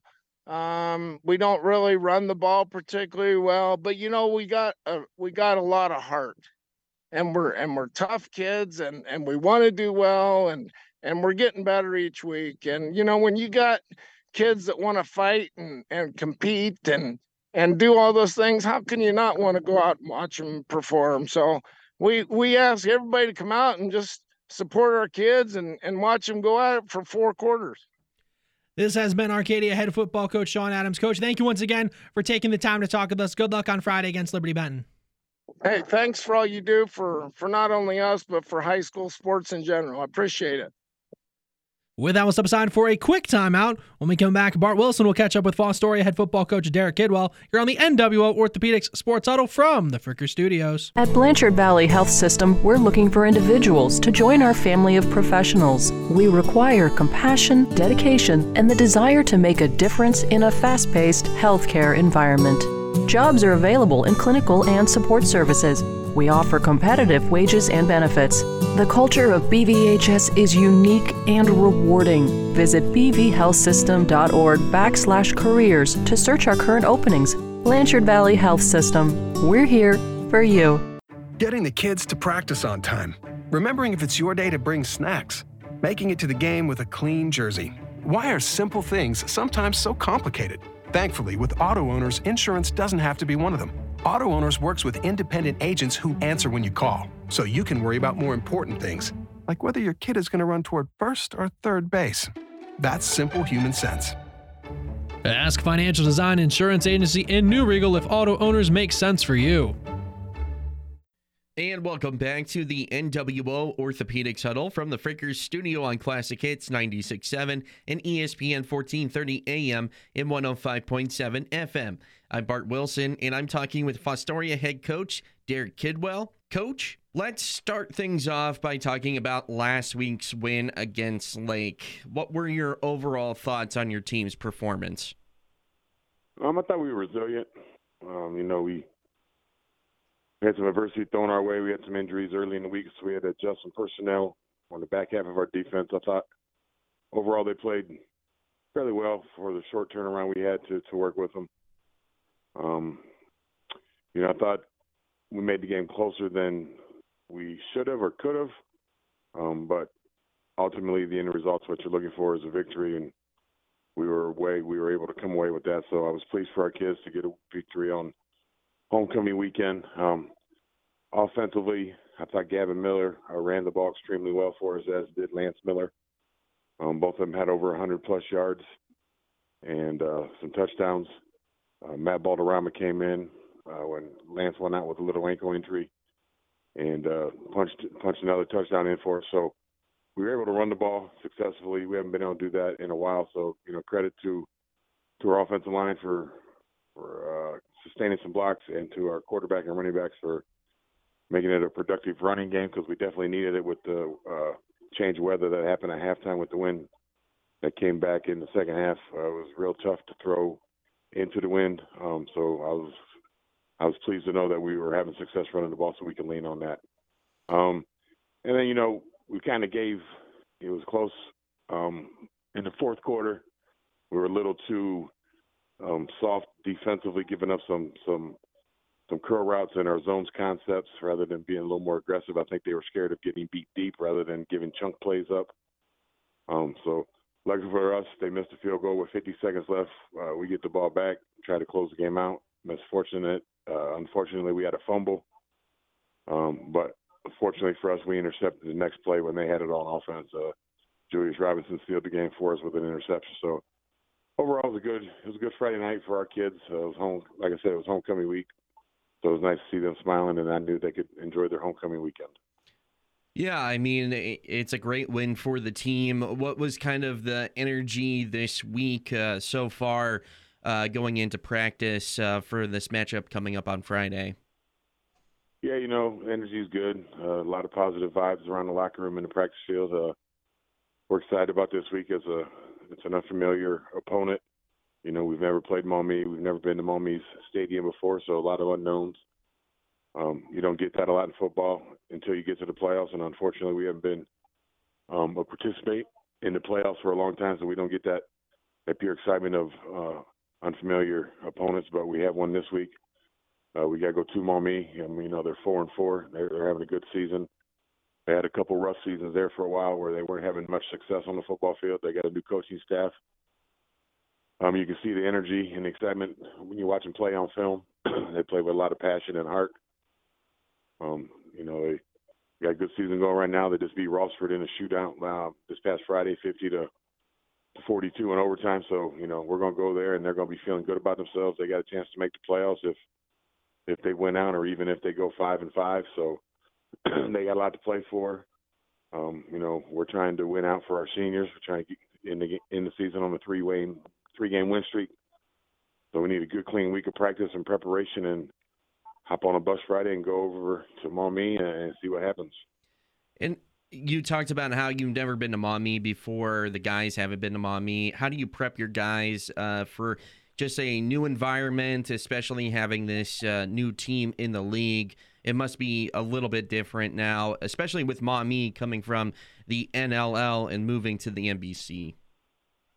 Yeah, I think our kids are excited. You know, face new new kids. You know, when you when you grow up in Fostoria and you've been in this conference since in junior high, you get to be very familiar with kids from certain schools, and a lot of our kids have friendships due to social media with a lot of these kids from Eastwood or Genoa or Otsego. Um, and you know we've played we've played Oak Harbor for the last seven years in the preseason, so we're familiar with Oak Harbor also. So to be totally unfamiliar and not know um, any kids or or the environment, um, I think is kind of neat and exciting for our kids going into this week. Um, I just talked to our kids yesterday. We were watching film. I asked them if any of them ever been to Maumee Stadium, and they said no. I said I haven't either. So this would be a new challenge for us. So uh, you know we're excited about that opportunity. You don't get many of them, um, but fortunately for us, we do have one. Uh, we got a dangerous opponent ahead of us who has a lot of confidence going on right now. So we're going to have to have a good week of practice and go over there and play a solid football game. And what advantages does your team have going into this game that Maumee might not be ready for? Um, you know, I like our running game. I, I like Lance Miller. I like how how Gavin uh, controls our offense. I like how our offensive line is slowly getting better. And then um, defensively, um, I know they had the leading rusher in the league um, going into last week, and he broke his foot the tenth play against Rossford. So um, we will not be sitting the leading rusher, and he was a two-way starter for them, number ten. Um, so their offense will probably look a little bit, if not a lot, different uh, when we go over there because a, a kid like that will be hard to replace. So unfortunately, a, an injury will affect this game. Um, but you know, we still got to go over there. and We still got to stop the run. They're they're a heavy run team. They're spread formation by formation, but they want to run the ball um, more than they want to throw the ball. Got a sophomore starting at quarterback. Um, he makes makes good decisions and, and has a very good arm for a sophomore.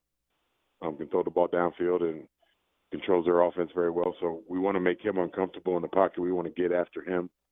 We want to, we really want to get them in in long yardage situations. So we want to win the early downs. We want to get some negative plays on first and second down and put them in obvious pass situations and and uh, peel our ears back and really get after the quarterback. And then for us offensively, they're a four front. they're a four three. If you give them multiple receivers, it kind of looks like a four two five, but their principles are a four three defense. Um, so we're going to have to uh, we're going to be physical up front in order to to stay in the running game. We'll have to be creative with some of our motions and some of our formations and and use our screen game a little bit to get them running from sideline to sideline. Um, but I would expect for Lance Miller and Matthew Balderrama to have a big night for us in the run game. Now, I don't know if I'm looking too far ahead, but from what we've looked at in the standings wise for regions, you guys have the possibility of making playoffs by the end of the season if you win this week and next week. Have you guys talked about that at all, or are you just keeping it focused on this coming Friday? Yeah, we're we're not looking down the road. We're looking one game at a time. Uh, we kind of lost that luxury or that that right, in my opinion, to to talk about extending our season with some of the games we let slip away um, on our schedule. So we're just taking it one game at a time. We want to go up and and, and beat Maumee, and we want to take these seniors on on a three-game winning streak as far as we're concerned. All right, Coach. Well, good li- luck this coming Friday. Uh, we'll be definitely looking forward to you guys taking on Maumee uh, for the first time in the NBC. So thank you so much, Coach, for joining me. No problem. Once again, I'm Bart Wilson, and after a quick break, Lance and Matt will talk with Findlay High School's head football coach, Stefan Adams, here on the NWO Orthopedic Sports Huddle from the Frickers studio on Classic Hits 96.7 and ESPN 1430 AM in 105.7 FM. Due to substantial growth at Morgan Advanced Materials, we're hiring and want you to join our team. If you're looking for a competitive starting wage, Morgan Advanced Materials has production operator positions starting at 1976 an hour with the potential of up to 23.91 an hour. Join our team at Morgan Advanced Materials located in Fostoria. Call us at 419-360-9751 or head to morganadvancedmaterials.com to launch a career that strives to make this world a better place. Seneca Millwork is now hiring. They have a starting pay of $18.04 an hour with a raise to $18.31 after 90 days with a shift differential of 25 cents an hour for the third shift. Seneca Millwork offers medical, vision, dental, life insurance, and a 401k contribution. Apply online at SenecaMillwork.com or apply online through Indeed. Come work at Seneca Millwork, located at 300 Court Place in Fostoria. Seneca Millwork, part of the Roppe Holding Company family. Welcome back on into this edition of the NWO Orthopedics Sports Huddle from the Frickers Studios here on ESPN 1430 AM 105.7 FM. WFOB Lance Morris, Matt Common here with you this Wednesday night. The Findlay Trojans got back in the win column, a 42-35 win on the road over Perrysburg this Friday. Another tough matchup in the NLL when they take on Whitmer. We're now pleased to be joined by Findlay High School's head football coach Stefan Adams here in the Frickers Zoom room. And coach, hard fought win for you guys on the road last week against Perrysburg. What were some of the big takeaways for you from last week?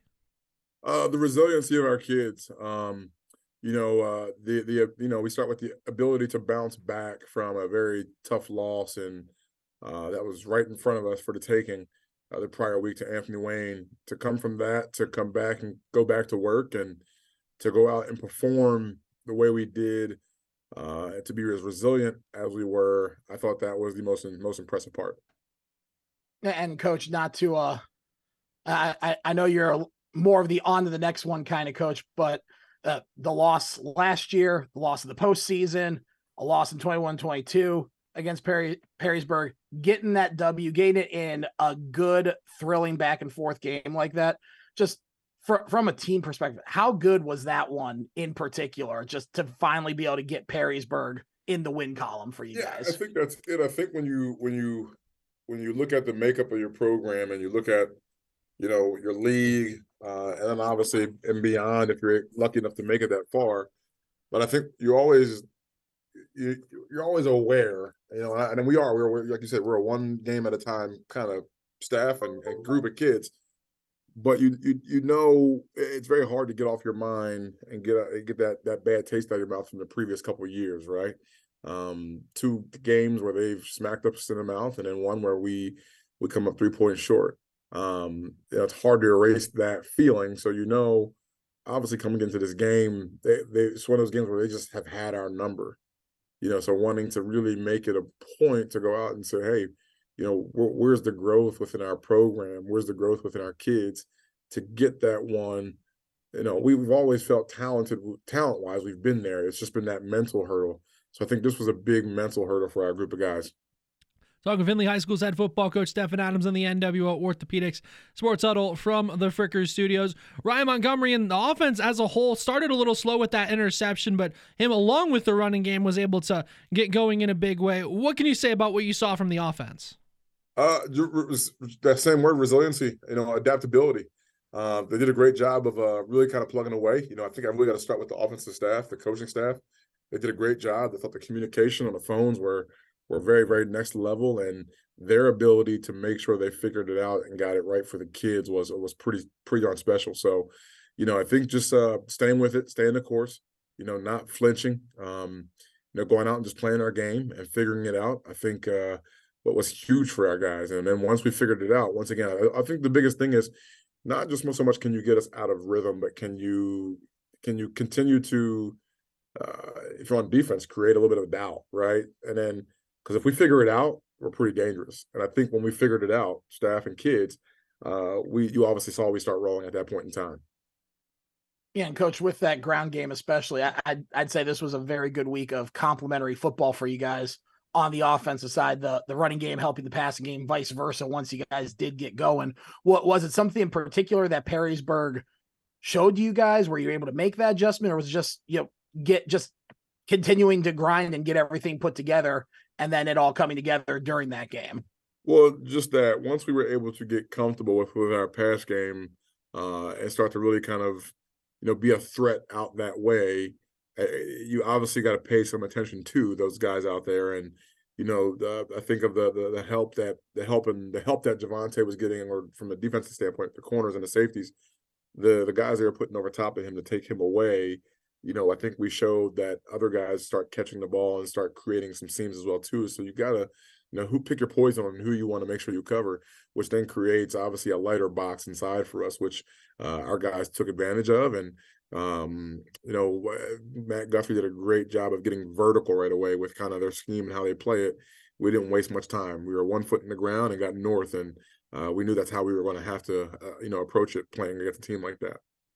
Talking Findlay High School's head football coach Stefan Adams and the NWO Orthopedics Sports Huddle from the Fricker Studios, ESPN 1430 AM, 105.7 FM. WFOB on the flip side of the ball. Perrysburg was able to kind of get going offensively, 14 0 on the defense, but then, of course, able again to rally back after that. What can you say about what you saw from your guys on the defensive side? Phenomenal job. I think it's very easy to look at the score uh, and and say, hey, well, they gave up some points. Um, you know, I think there as far, as far as the ebb and flow of the game goes, uh, we we we didn't do a good job in in, in special teams in a kickoff area specifically uh, of helping them out with that. When they've had when they had to drive it the whole field, uh, they weren't successful. When they were able to get some momentum on a kick return and get to midfield or past midfield, they were able to gain some momentum there as well too, and then be able to go score. I mean, uh, you know, the playbook's a lot different on a minus twenty, uh, the minus thirty than it is on the plus forty, right? So um, but still, even with that being said, they got their early points, and then after that, we were able to really slow them down, take away some things they really like to do. Uh, you know, take away their big threat receiver. They had two catches. Uh, thought our guys did a great job. CJ did a great job on him, and they're they're playing really really well. I mean, I said the score might tell you otherwise, but that group is playing at a very high level at this moment. Yeah, I kind of as is tradition, week in, week out, stole my thunder. I was going to go with those wide receivers that you had to go against and say, hat, hats off to your secondary pulling off what I, I, would say may have been one of their hardest tests of the year and at passing. I mean, gained only two two receptions a day. Can, can you get a little more in detail about what you saw out of the secondary this past weekend that really stood out to you where you know someone like you just mentioned looks at the score looks at the box score on the paper or online be like oh it must have been a bad day defensively when in actuality you guys had a fantastic day defensively. Fantastic yeah there's no exactly. We had a fantastic day. I mean it's not even close. You know i said it's very different when you have to call a call a, an offensive coordinator the aggressive how aggressive they can be when they're on the on the plus territory versus when they have to drive it the whole entire field I think one of the biggest things that we saw was if you our, our, defensive backs have been pretty darn good all year long. I mean, uh, we can go back to the very first game. They competed well against Central Catholic. Scotch Central Catholic started to really gain some momentum in the run game more than the pass game. Uh, and then after that, I think if you look at the scores and look at the box scores and you look at kind of what we've done, uh, the defense has been been shut down. But we have some really talented kids. Uh, CJ is a senior for us. Um, really, really talented kid and can, can, play the position very well, knowledgeable of the, the position. Uh, Israel Moore is a young guy who's just getting better and better and better and better. You know, Barrett Helms is one of those guys who's like a, you know, every every team's going to have him, right, Mike? Well, you know, he's a, he's maybe undersized. He may not be the prototypical size that you think of at a position, but he's been you know superior at the free safety spot. And then you add in a Luke Weirout, who's just been an absolute monster. Kind of have him down near the box a little bit, but his competitive. I think the guys competitive. They're competitors. You know, they don't want to lose a rep. You know, if you throw the ball towards me, you know, depending on the scheme and the coverage, like it's my job to make sure you don't catch it. Uh, and if you catch it, my job to tackle you. And they're just competitive. So I think of one play specifically when they threw the ball to their top receiver in the end zone, and I mean the kid caught the ball, but we always teach about raking through the arm all the way through the whistle uh, and CJ was able to knock it out, and there was no touchdown. I mean, just competitive plays, not just being okay with uh, a person getting his hands on it, but I want to make sure he drops it. He doesn't have the ball in his hands at all. So, um, yeah, no, I just think competitive nature was is, is huge, and we have a good group of uh, cornerbacks uh, this year and safeties. This is the NWO Orthopedics Sports Huddle from the Fricker Studios, talking with Findlay High School's head football coach Stefan Adams. And one thing I'm curious about is kind of just the overall viewpoint of your team at this point in the year. Obviously, through eight weeks now, just a couple more regular season games before you get into the postseason. This is probably right around the time where you know teams are tired, sore, injured, all those different adjectives can you you can use to uh, describe the guys. What can you kind of just say about the overall, you know, just kind of state and well being of your guys so far? Yeah, I just think that just uh, man, I think um, excited. They understand a sense of urgency. They understand where we are in a year. Uh, you understand we're getting closer and closer. I think the seniors, because they've loved this group and they've loved this year so much, they don't want to see it go by, but it's breezing by very fast um, just uh, unity um, on the same page. You know, after the last game we played against Whitmer, there were some of those distractions that sometimes tend to come into play, right? Like the offense didn't do its part, or this group didn't do its part, and you know, and we quickly shut that down, and the leaders quickly shut that down as well too, and um, just kind of remind everybody that hey, like this is a team game, and to listen to those guys after we beat you know Perrysburg say, you know, the offense did a great job, defense did a great job, you know, just Uh, we're in a good space, I think, and everybody's super excited to, go out and understand that we still have a lot to play for here right in front of us starting this week. And coach, one of the things that I've just been beyond impressed with so far this season is your guys' record on the road. 4 0 so far on the road this year. Can, can, can you talk about what you're seeing from your team that really makes it that you guys just you compete week in and week out when you're on the road and how much you feel that's going to help once you start getting to those neutral sites uh, during postseason play where it's hey, it's nobody's home field, it's everybody's kind of an away game kind of situation. H- how do you feel that's going to help you translate come postseason time? It's huge. I mean, it, it, it's you one. I think the steps in, in, in the process of of getting your kids to play extremely hard, to getting them to compete at a very high level, to defend home territory, uh, to embrace you know going to away games and being able to embrace any environment thrown at them, but still be able to go out and play and execute at a very high level. I think their kids just they, they accept the challenge, um, and I think that's just their mindset. You know, whether we're home, whether we're away, we want to go out there and dominate. We want to go out there and win. We want to go out there and compete at a very high level. We want to give high max effort, and I think just that that embrace of the the the the team team culture, the team standards is it's getting embraced not just at home but also on away games as well too. And I think that just comes from a true deep place of not wanting to let anybody down, not wanting to let your seniors down, not wanting to let your brother down, the guy next to you down. And the guys just freaking battle. And they really, really want to make sure I word this the right way. They, really want to see us be a team year in, year out that's talked about like, you know, all these other teams, like the Whitmers and, you know, the teams that have done a, a phenomenal job of creating a consistent program of success. So year in, year out. So I think there's just a lot that they, they take into heart and, and they battle for their coaches, they battle for each other, and they battle for our, our school community. Looking ahead to Friday night, you guys, in fact, do take on that Whitmer team. Six and two overall, have yet to drop a game in the league play. What are some of the big things you've uh, seen from them looking uh, looking ahead to Friday? Very, very well balanced team. Uh, very extremely athletic. Uh, very, very dangerous in in you know all facets of, of the game. You know, so they have some guys who can return the ball very well, who've taken it to the house a couple times this year and been close taking it more than a couple times. You know, you watch them, um, you know, on offense, just uh, when they gain confidence and when they start really churning and feeling good about themselves and getting their hands on you and finishing you. I mean, it, it's pretty scary what they can do with a quarterback who's got a year of experience and seems uh, 100% healthy and is doing some different things off, you know, with his feet and his arm.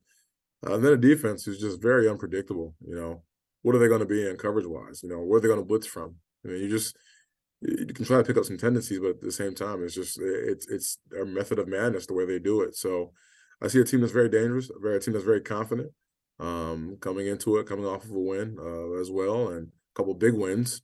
They're they're they're just uh they're they're finding their groove for sure. Yeah, certainly seems to be one of, if not the premier matchup in Northwest Ohio this weekend. And I, would be remiss. I'm, I'm, gonna have to come at with a bit of a creative question because it is a Friday the 13th as well. so two parter. You know, I need my juice. I need my I need my energy from you, coach. But before that, Friday the 13th or Nightmare on Elm Street, which or Halloween, what which one out of those three? Because it's not every day we get Friday the 13th for a game day. So you, know, you had right. to choose one. Who's the winner? I would have to say, just based on my first time, it was Halloween. Okay. I respect and that. And that and that's more because that was like literally the first one. That was first, and then I covered them all with my aunts and uncles at, at the time. I don't know if they're supposed to be showing it to me, but um, yeah, I, I, would say that that's where it all started. So I have to go with that one for sure. Uh, that that that's fair. And then the for, sorry to your aunts and uncles if we just threw them under the bus and made no no no it's all good. All, all, all, all, stories are told when you get when you when you're older and at a very very different place in life to your parents, and they always crack up and laugh at it. You know, so yeah, no, all good.